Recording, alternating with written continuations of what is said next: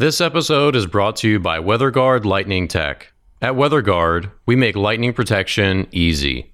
If your wind turbines are due for maintenance or repairs, install our Strike Tape Retrofit LPS upgrade at the same time.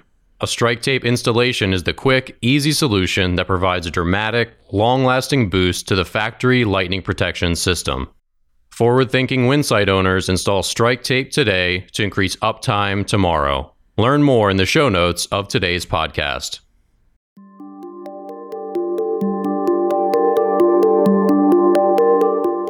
Welcome back.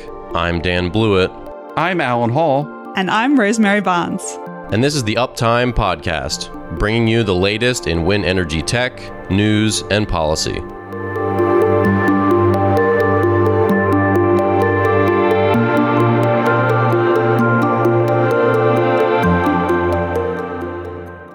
Right, welcome back to the Uptime Podcast. I'm your co host, Dan Blewett. On today's show, uh, big list of topics to discuss. Number one, community ownership of uh, offshore wind farms. Is this possible? So, interesting company uh, called Ripple is one of a few different companies on the web who are starting to try to break up essentially commodities, if that's the right word, into where you can buy shares of them. There's another company that's doing this with artwork.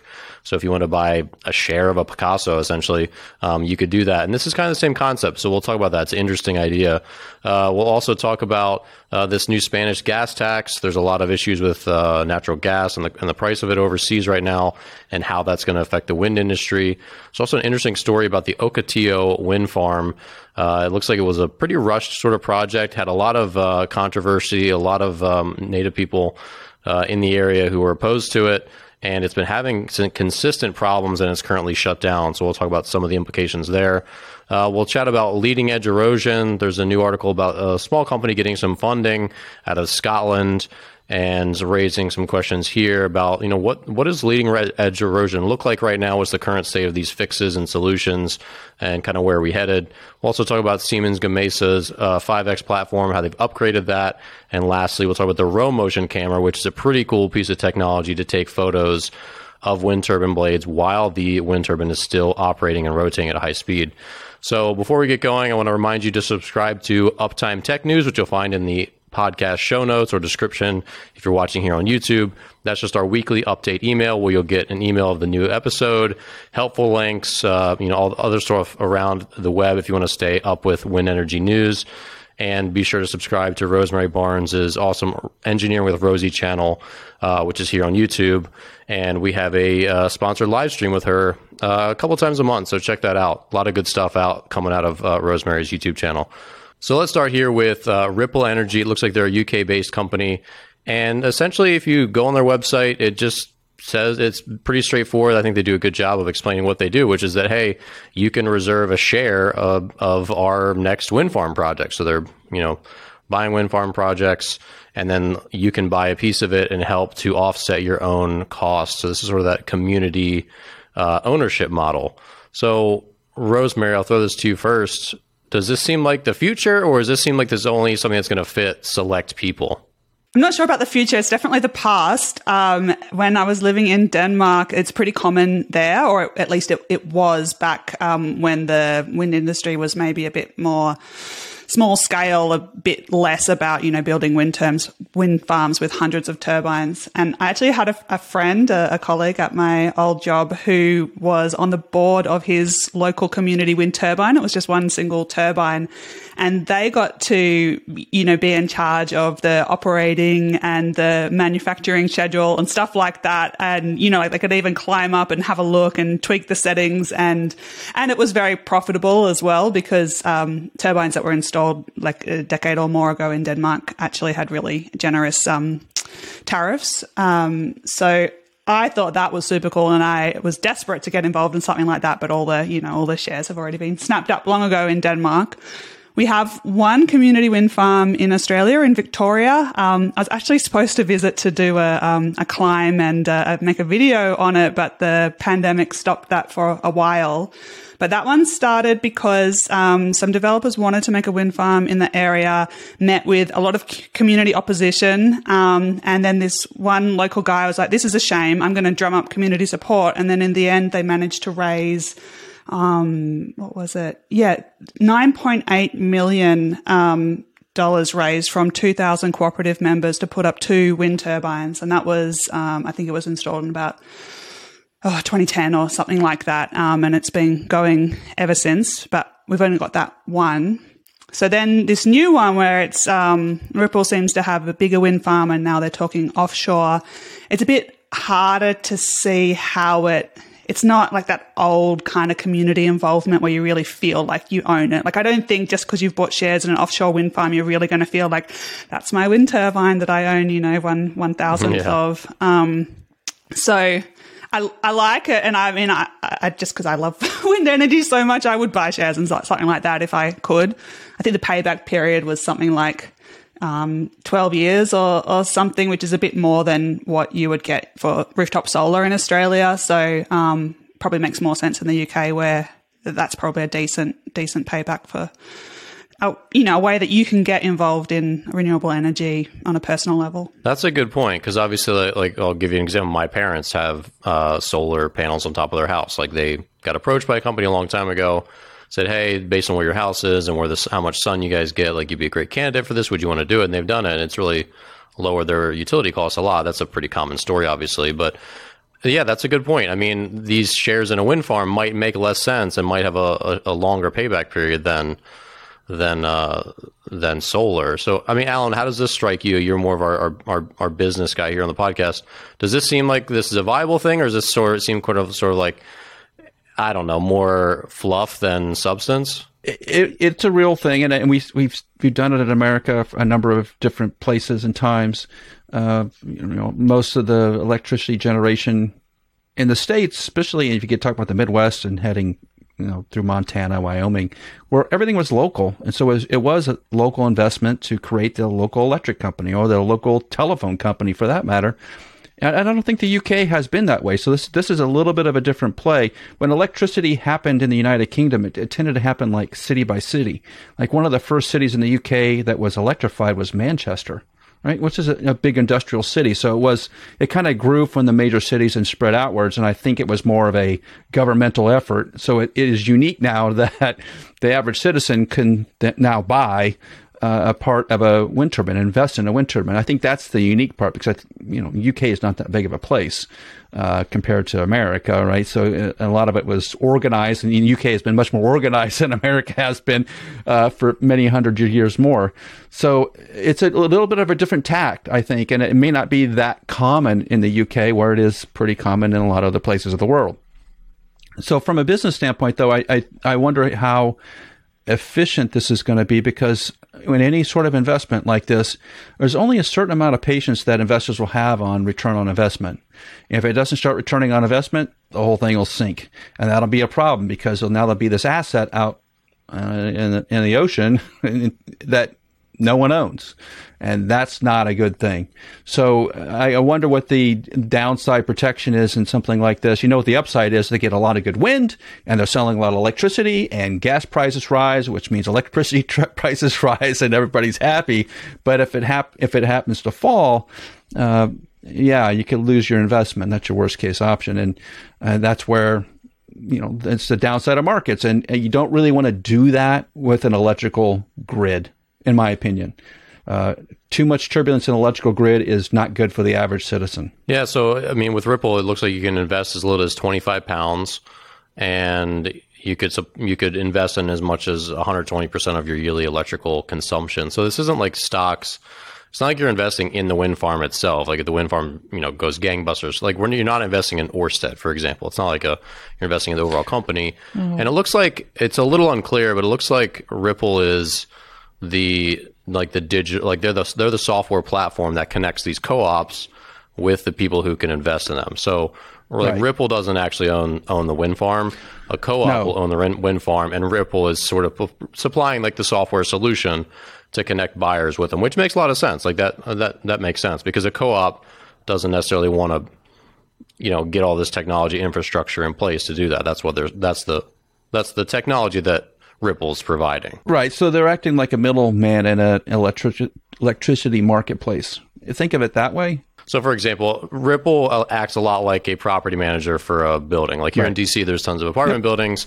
the ownership doesn't lease out. You know, whoever the investors who bought that building and owned it and built it, and can, they don't lease you your apartment. So they're going to handle that off to a property manager, and that's essentially what Ripple does. They're the property manager for um, for this co-op connecting people. So so yeah, but you're right. I mean, there's definitely some risks. I mean, nothing is is risk free, but it's an interesting new way to invest in this. And, and one of the things I had mentioned was that kind of a similar thing, which is not quite the same, but this interesting company, Masterworks, this has nothing to do with uh, wind energy, but like Masterworks is another platform. And this just seems like to be a trend in the digital space.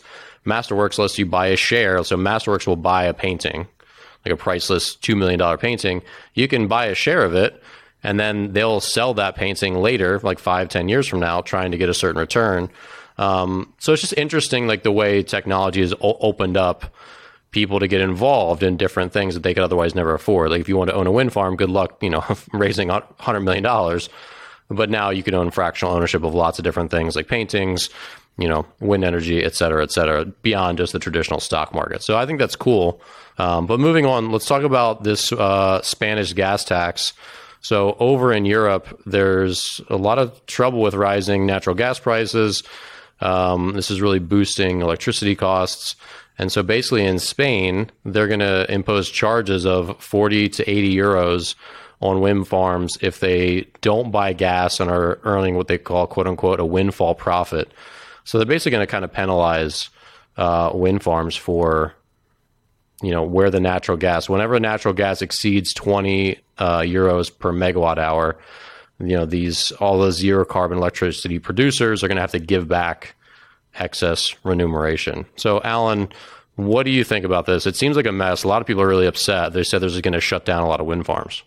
Sure, it will because there's no revenue being generated if, if the if the the government's just going to come in and take all the added revenue, then they'll just quit. I mean, there there is consequences for doing that, and it, I think it's funny that the that the government can think like, well, they're making too much money. We know how to use their money better than they do, so we'll just take it. Well, the the response for that is like, well, you'll take nothing. We'll just shut it all down and walk home. Right. And that, again, it goes back to the consequences. You're playing with real fire here. Like there, there are people who need that electricity and Spain historically hasn't been the most reliable in terms of electricity generation. Uh, you know, they used to shut down the power, uh, electricity at nighttime in certain big cities. Uh, so electricity generation is needed. And you, if you keep playing around in those marketplaces like that, you're not going to find anybody willing to invest in them or to promote them or to run them. And that's, I think that's a trouble. Uh, when, Uh, the European Union is weird in this situation, I think, Rosemary, because I think the European Union would, would poo poo this, right? They would think this is not right. But I, I guess the Spanish government is saying like they can do whatever they want to. Is, does that make sense right now? Well, I'm not an economist at all, but it seems weird that they've got a big problem that with with gas supply, um, and so you know that's causing the price of electricity to go up because there's you know not not enough generators. So they take the the one group of people who have invested in something that is you know increasing reliability and punishing them for having invested in yeah uh, in in something that they clearly desperately need to diversify their, um, yeah, their operations. So, or their generation sources. So I think it's really weird from that point of view. And I doubt that we're going to, they're not going to go so far that people are going to start shutting wind farms because obviously that's just going to exacerbate their problem much worse and make the government look very, very bad and hurt the people that rely on the electricity. So I'm sure they'll sort it out. But, um, yeah, it is a really it's really weird to it's hard to understand what they're even trying to get at in this um, in this aspect. Um, so I'm going to wait and see how it plays out because it can't it can't end here like this. I mean, is this like a bailout, Alan? Is, well, is that a way to liken yeah, this, well, or am I off well, there? No, I, I don't think so. I think there's been a lot of governments in, in, the EU, Greece being one of them, Spain being another, there's Italy being another, that financially has been really been hurting before COVID happened uh, from the last economic downturn. So now that COVID's happened, a lot of the industrial parts of, of, the, of large countries have been shut down. So therefore tax revenues drop. Therefore you can't afford to do the things that the state wants to do. So they're going to start going after every points of revenue and providing and creating these little tax um, take backs. They're going to call. They're going to take back from the quote unquote wealthy and distribute it to whoever they feel like, I guess. And but that doesn't make things better. It just exacerbates the problems you already have, and and puts econ- it can put economies in really big tailspins here. So they, they're really playing, in my opinion, they're playing with fire. Like you don't want in a fragile economy situation to start just randomly taxing uh, corporations because corporations are smart. Business people are smart. They see that happen to one industry. They think, well, it can happen to me also. So here's what I'm going to do to protect myself. That's not good, right? And I, I, so the, the bigger picture is some of these countries got to, you know, figure out their economic conditions and figure out how to, to survive. Um, and this is not a good way to go historically. Well, it looks like there's going to be a legal challenge. Uh, the Renewables Association, APPA, is threatening to take the government to court. Um, but I don't know. I mean, is the rest of the world as litigious as America? Like in America, if there's anything you don't like, just go ahead and sue them for like the next five years and just tie it up in court. Um, I don't know. I mean, Rosemary, obviously you're not in Spain, but do you do you know much about the these legal challenges in the in the rest of the world? Um, I think Australia, I've noticed Australia is getting more that way recently. We've got like a whole spate of um, politicians, especially that are suing. Don't let um, us don't let us rub off on you. Don't let us do it. yeah, they're they're like suing people for saying something mean on Twitter. Uh, you know, like a politician sues sues someone for something crazy like that, and there's a YouTuber getting sued. I actually got a little bit scared and got legal advice because I don't want to be sued by any politician.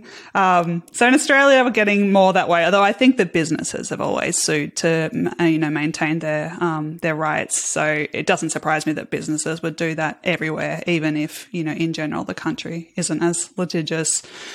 I mean, if you're, it, would be very harmful to the industry. You can't just, you know, change the rules so that any time that times are good that you don't make any money. I mean, wind wind farms and solar farms as well. You know, they've got variable variable pricing, and they rely on those really um, high periods of high prices to make up for the times when there's low prices. So I think it's easy to say, oh yeah, they're raking it in right now, but when you look over the, you know, the lifetime of a wind farm, there's going to be good times and bad times, and you you need both to make the business case stack up. So I think it, I think it will be a huge shame if it goes ahead, and I'll be incredibly surprised if they um, do something that would ruin that because the renewables industry is huge for Spain. Um, you know, they they benefit a lot from it. So uh, yeah, I think it'll work itself out. But it's a weird announcement that that they've chosen to, you know, be so antagonistic. Yeah, I mean, it definitely. If this was in the U.S., this would be. I mean, there'd be so many legal challenges already floated out there. So the fact that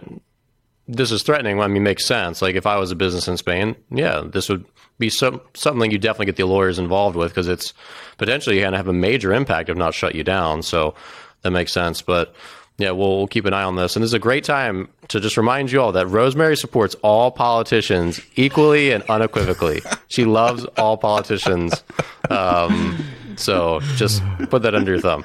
Um, all right, moving on. So over in California, there's a farm, the Ocotillo Wind Farm. This is about, it looks like maybe an hour and a half due east of San Diego, um, pretty close to the Mexico border. Uh, but this has been a controversial wind farm from the beginning. They've had a couple wind turbines throw blades. They've had one recently collapse. And this was not without controversy in general from the beginning. And now the fact they've had like relatively, you know, they've had reoccurrences of incidents, like major safety incidents over and over. Where now finally the wind uh, farm is shut down, at least temporarily. It's not permanently closed, but the the feds essentially are moving in and figuring out what's what's been going on because I guess in the past uh, an entire blade was thrown, like near a place where there's maybe foot traffic. And there's just been a lot of the, the concerns, I guess, that were voiced. Of course, many con, you know many communities voice concerns to new wind farms. Some of them are founded, some of them are not. But in this one, it seems like a lot of the concerns, you know, were well founded. Um, Alan, what was your take on this situation in Ocotillo? And is this? It seems a little bit out of the ordinary that this would be shut down like this. But then again, it seems like they have had a lot of problems. They have, and it. I don't know if it's particularly unusual, but I, I think it, you know, it, get, it gets down to whether there some workmanship issues, whether there's some installation foibles that happen, or or is it just the environment that the wind turbines are in, or causing additional problems that they hadn't envisioned from the design standpoint? I don't think anybody really has a handle on that yet. And and lately, what we've noticed is uh, more of a tendency to shut down all the turbines in a particular wind farm site, and to get the engineers back on site to figure out what's happening, to have a plan of attack, and to also communicate that to the to the the local community. I, I think that's probably been one of the better moves that the wind turbine operators have done lately. Is when they've had issues like we seen in Iowa recently, where they had some wind turbine uh, blades break off from looks like lightning issues they really were they really took the lead on it. I, I, thought the the operators there took the lead on it and also made sure everybody understood what was going on. They started shutting down some of the turbines. This all makes sense, and I think it's the right thing to do because it, what your what your worst case situation in these sort of failure events is the local community just completely loses faith and really starts driving the politicians to shut it down. And I, I know the current vice president was actually involved in some early litigation uh, with this wind farm site and decided that she had a conflict of interest and didn't essentially do anything. But uh, you, know they have connections to start reaching out to politicians and could shut this thing down. In California, anything can happen any moment. That's one thing you know about California. So I'm a little I'm a little concerned uh, about the engineering side of it, and probably Rosemary can talk a little bit more about the engineering side of the wind turbine. But I think politically and just sort of the the the the, the communication is a, is getting better, and that's a good thing.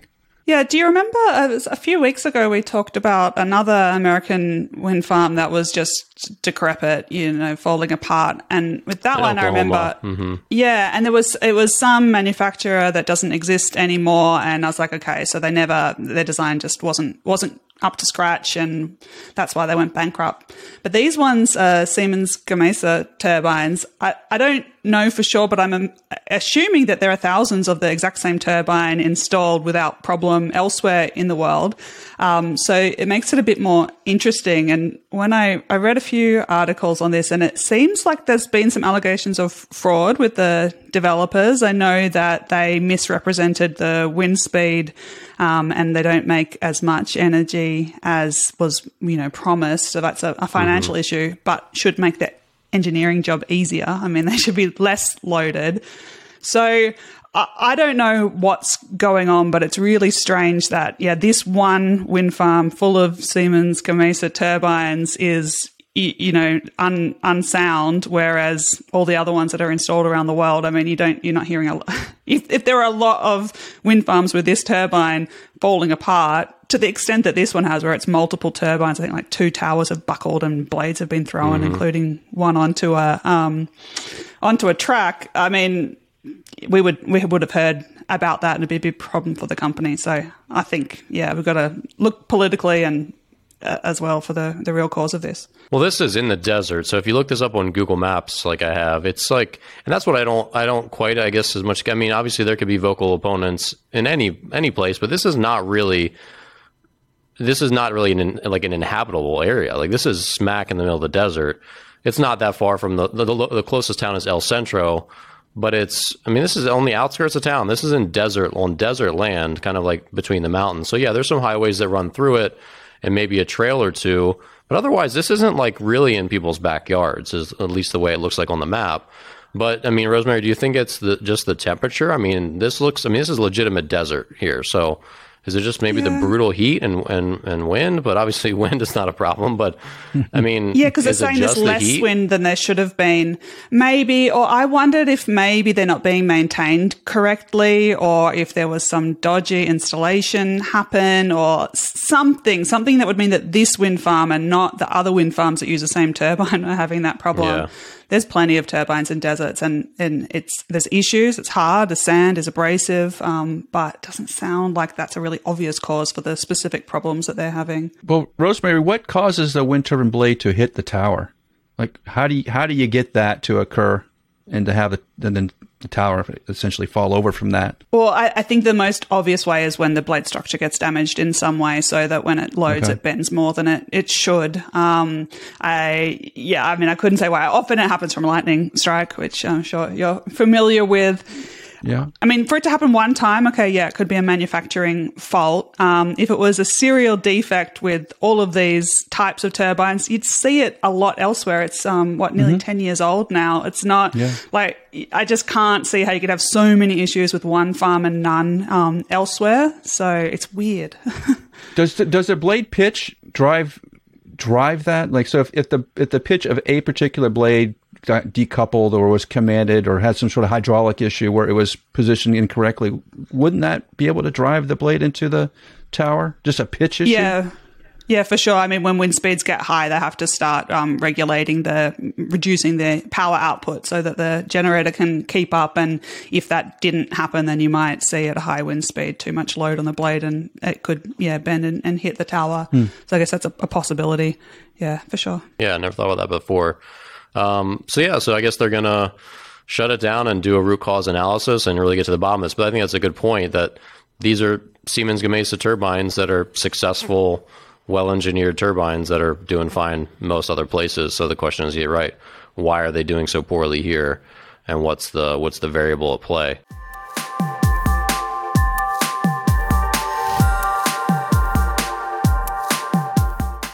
So moving on, we're going to talk about leading edge erosion a little bit. So there's an interesting story from Renews.biz, um, just of a small Scottish company, uh, Edge Solutions. They've gotten some funding recently, 700 euro or 700,000 euro uh, for their Armor Edge um, solution for leading edge uh, erosion.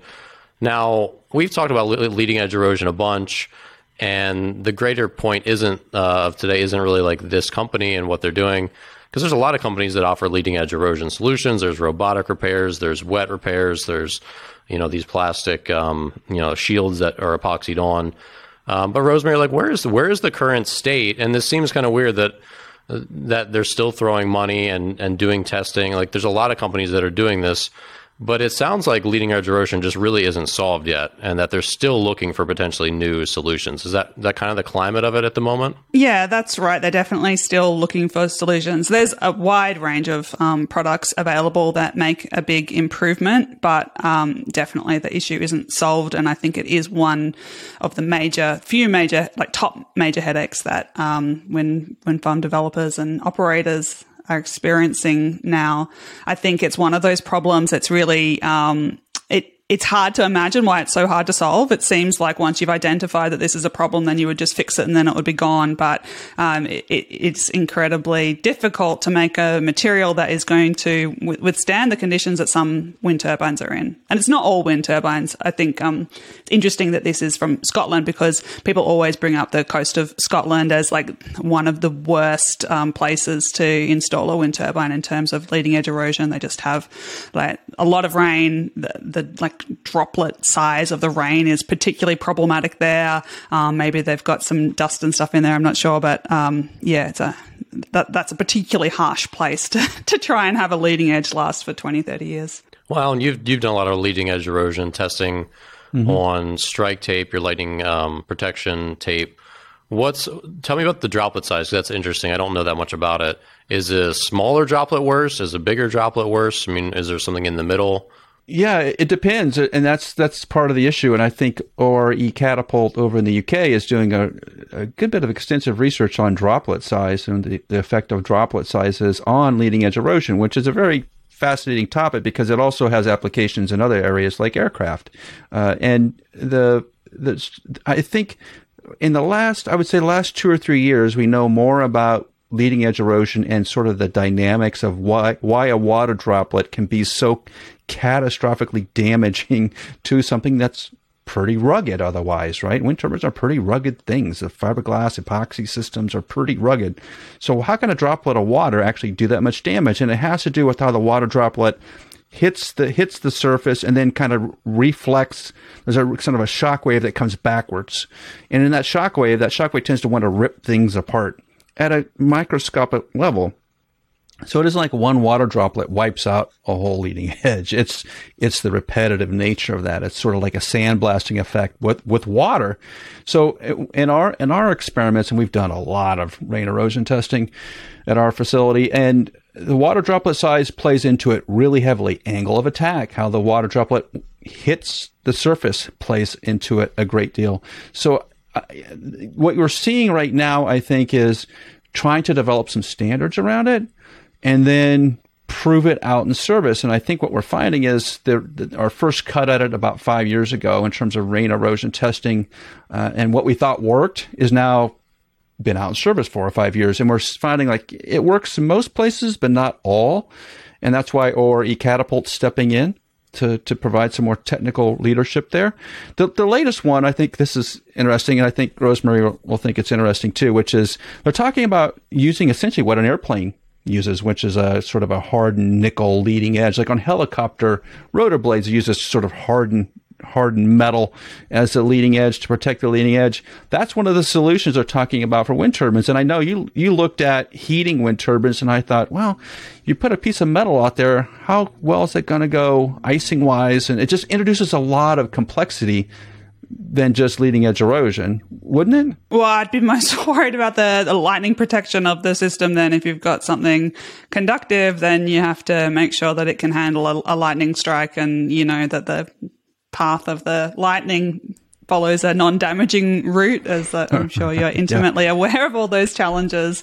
Um, it also just sounds like it doesn't fit the manufacturing process too well of a wind turbine blade. I mean, you'd be making a pretty precision made part to get the right shape. And then you have to make sure, I mean, every wind turbine blade is not the exact same shape because there is a fair amount of hand finishing. So I think that that that would be more complicated than than it sounds. I actually did hear um, a couple of years ago about some interesting um, directions that the um, that they're going with, you know, technologies to get around this, not surfaces, but actually um, detection and controls. So there were um, identifying what types of rain cause the erosion because it's not like all rain causes erosion. There's certain types of rain that really cause a massive amount of damage in a short amount of time and then the rest is okay. So if you can identify what those periods are and maybe slow down the turbine a bit during those conditions, then you can potentially just for a small hit in, um, you know, it's not very long that you have to reduce your output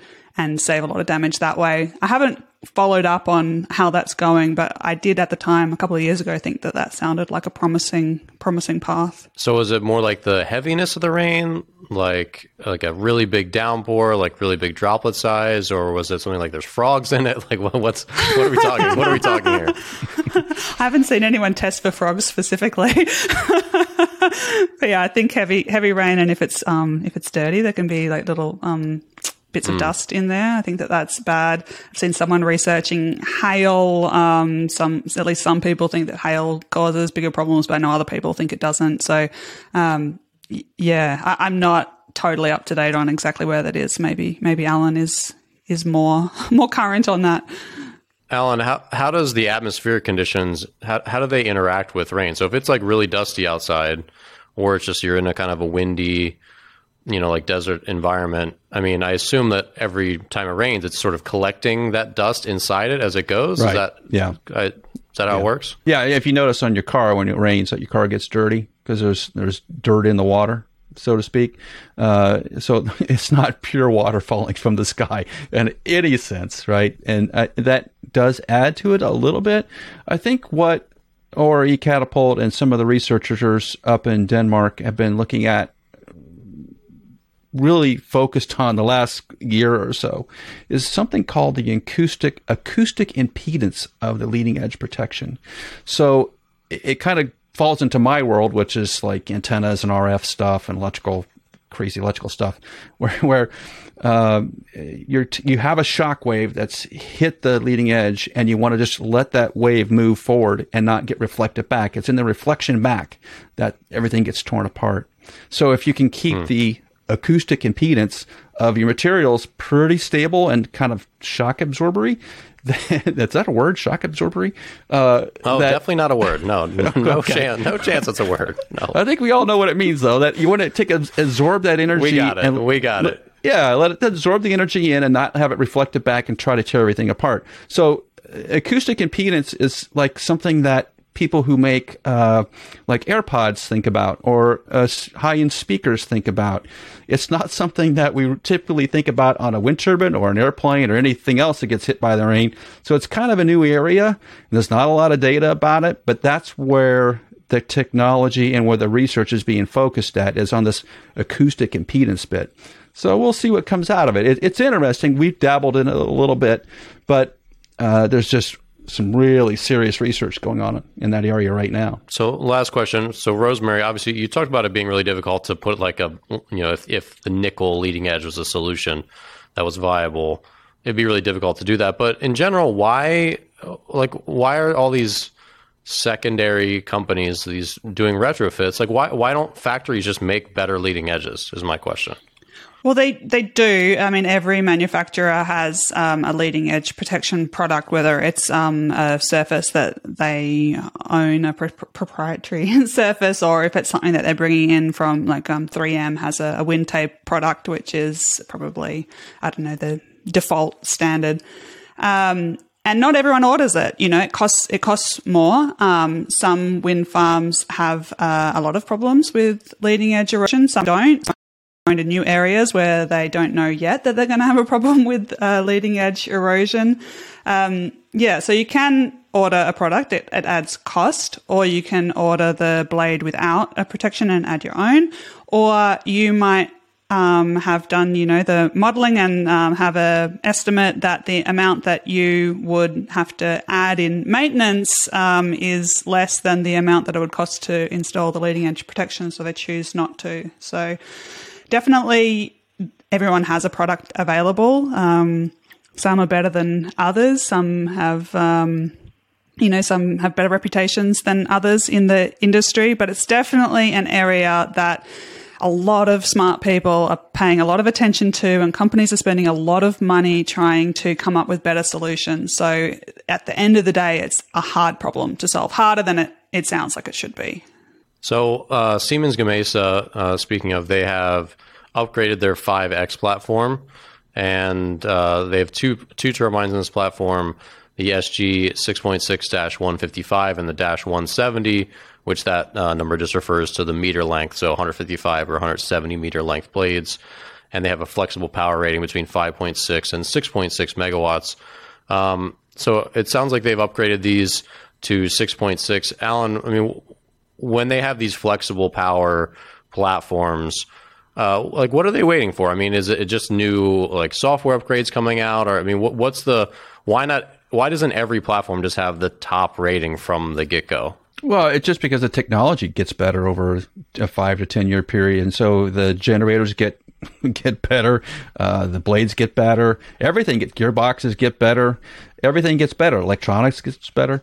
So you know the, the foundations of the wind turbines, which are the towers and the nacelles, are are just a housing unit or support unit. So you can put whatever it will support in there in terms of a generator and also electronic cabinets. So you could uh, dramatically increase the amount of power. Like if you're going from five megawatts to six point five, right? And that's that's like a is that thirty percent improvement, some crazy number like that. That's a huge step up in terms of energy output. And so you, you start running the numbers. Well, how much energy can I produce? How much am I selling it for? If I so what is my return on investment? If I can basically take out this old generator, which is essentially paid for, maybe get something for it on the used market, putting a new generator and recover that investment in a year or two, a lot of people are going to do that. And I think in the United States right now, you're seeing a lot of that upgrading of the generators, the blades, uh, uh, some of the control circuitry and that kind of thing, software, to generate more power with the same platform. That's going to be the that's going to be more of the standard than building new onshore in the U.S. I think it's going to be a lot of reusing what's already there because it's built and now the permitting goes away, all the, all the complexity goes away.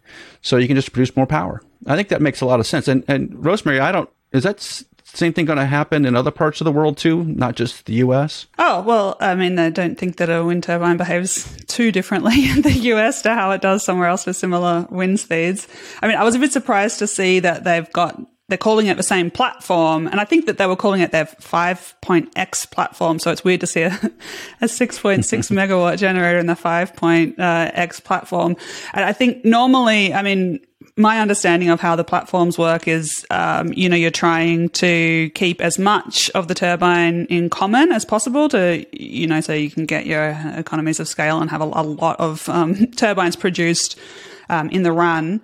Um, and then change tweak it so that it suits the the conditions. So you know the first way they did that was basically you put the same turbine in a lower wind speed area. You got to have longer blades to be able to use the generator that you know you would um, have in a higher wind speed area. So that's pretty normal that you'd have two blade lengths. So the 155 um, diameter is going to be for a high wind speed area, and then you know you use the same generator with the 170 meter diameter in a lower um, wind speed area.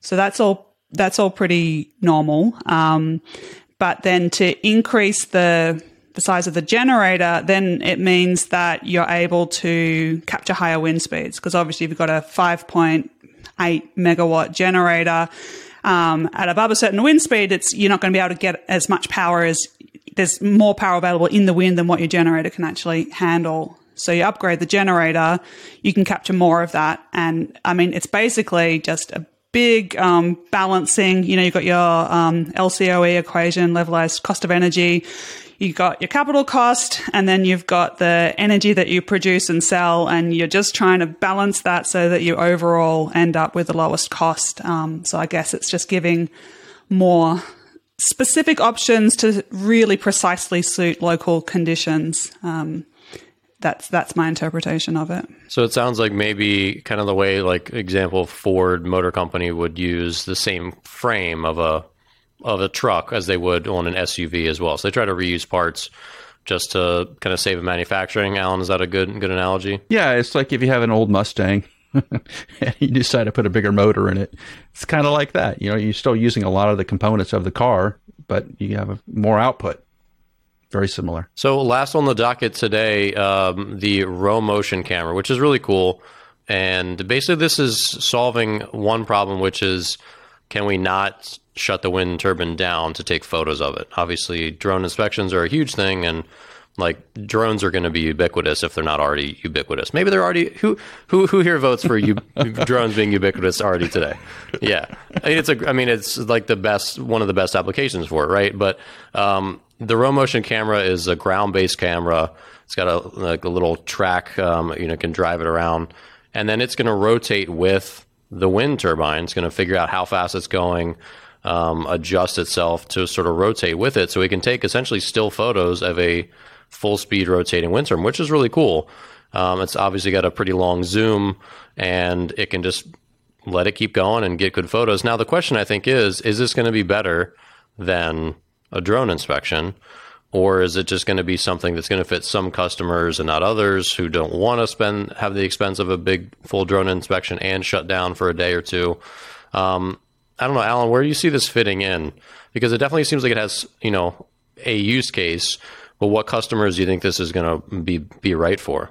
I, I think it's going to have to show itself to be less expensive overall to to take the images. And the drone's pretty inexpensive, and it can do it fairly quickly. The camera method on the ground, while technically a, a great accomplishment, I don't know if it can keep up with how fast some of those drones can can scan these turbines. The only you know the only difference between the two is one's spinning, one's not. So maybe in the shutting down and restarting, there's that time delta there that can kind of even it out, but it doesn't feel like it. Uh, and I, I'm also wondering, like, uh, it gets down to the expense of the thing.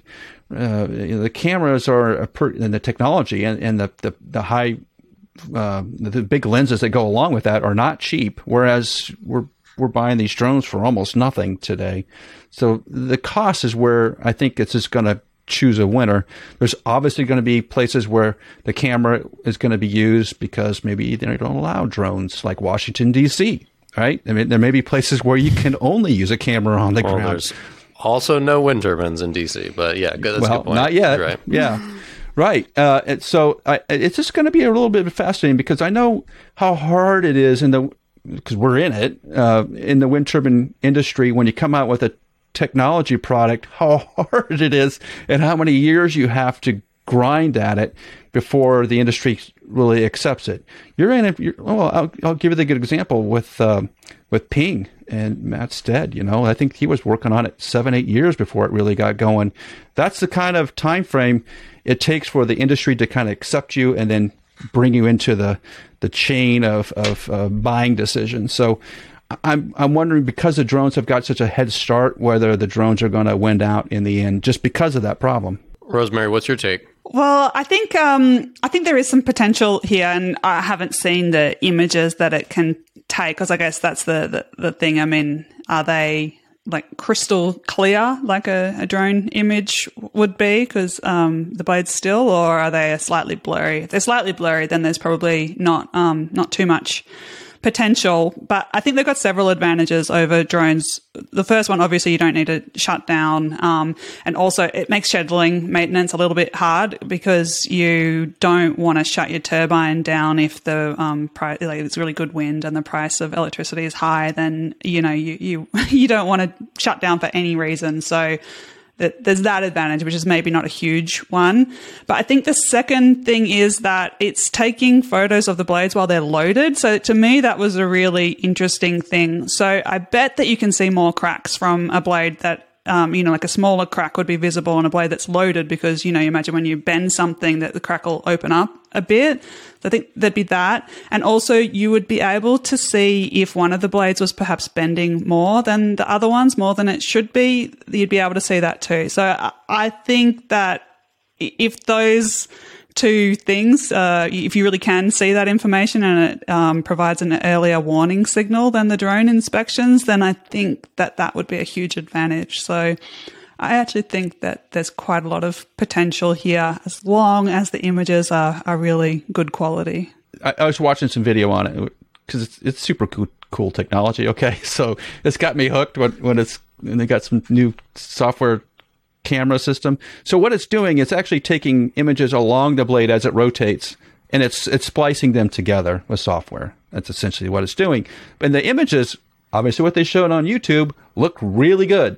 So uh, my guess is that they, they've got uh, you know the, the the imaging software to get in and look at the blade and know where it's looking at also so that it can splice the image together. So it's a, it's a compound image, much like with drones. It's the drones do the same thing. So it's it's almost giving you a similar end product. But Rosemary's right. I think on the on the stress in the blade and looking to see where there may be damage. I, am curious that it may. I've not ever seen a wind turbine where I saw one blade bending more than another, and probably I'm thank God that that has I've never seen that because that sounds scary. But if you did, you would be able to notice it, and and that that's an interesting piece because you may be able to, to pick out real structural defects in the blade while watching it move that you wouldn't otherwise pick up, and that that's a really interesting thought, and maybe that's where they're headed. Is is that this is a blade under stress? Let's look at it there versus in in st- being still. That's interesting. Well, it could and it could be like a bigger piece of the puzzle. So, say you do drone inspections of every turbine in your wind farm, and a couple of them have some, you know, like maybe you need a little dig a little deeper, and then maybe you do take photos while they're under load or something like that. So it could have that. But yeah, it's um, like I said, I think the the key is whether or not they're too late to really compete with drones and the ubiquitous nature of, of their inspections. yeah. So that's going to do it for today's episode of the Uptime Podcast. Thanks so much for listening. Be sure to subscribe on iTunes, Spotify, Stitcher, YouTube, wherever you're listening or watching. Uh, again, you can sign up for Uptime Tech News, our weekly update on the podcast and news around the web in the show notes below. And be sure to subscribe to Rosemary Barnes' YouTube channel, which you'll find also in the show notes or description. Thanks again. We'll see you next week on the Uptime Wind Energy Podcast.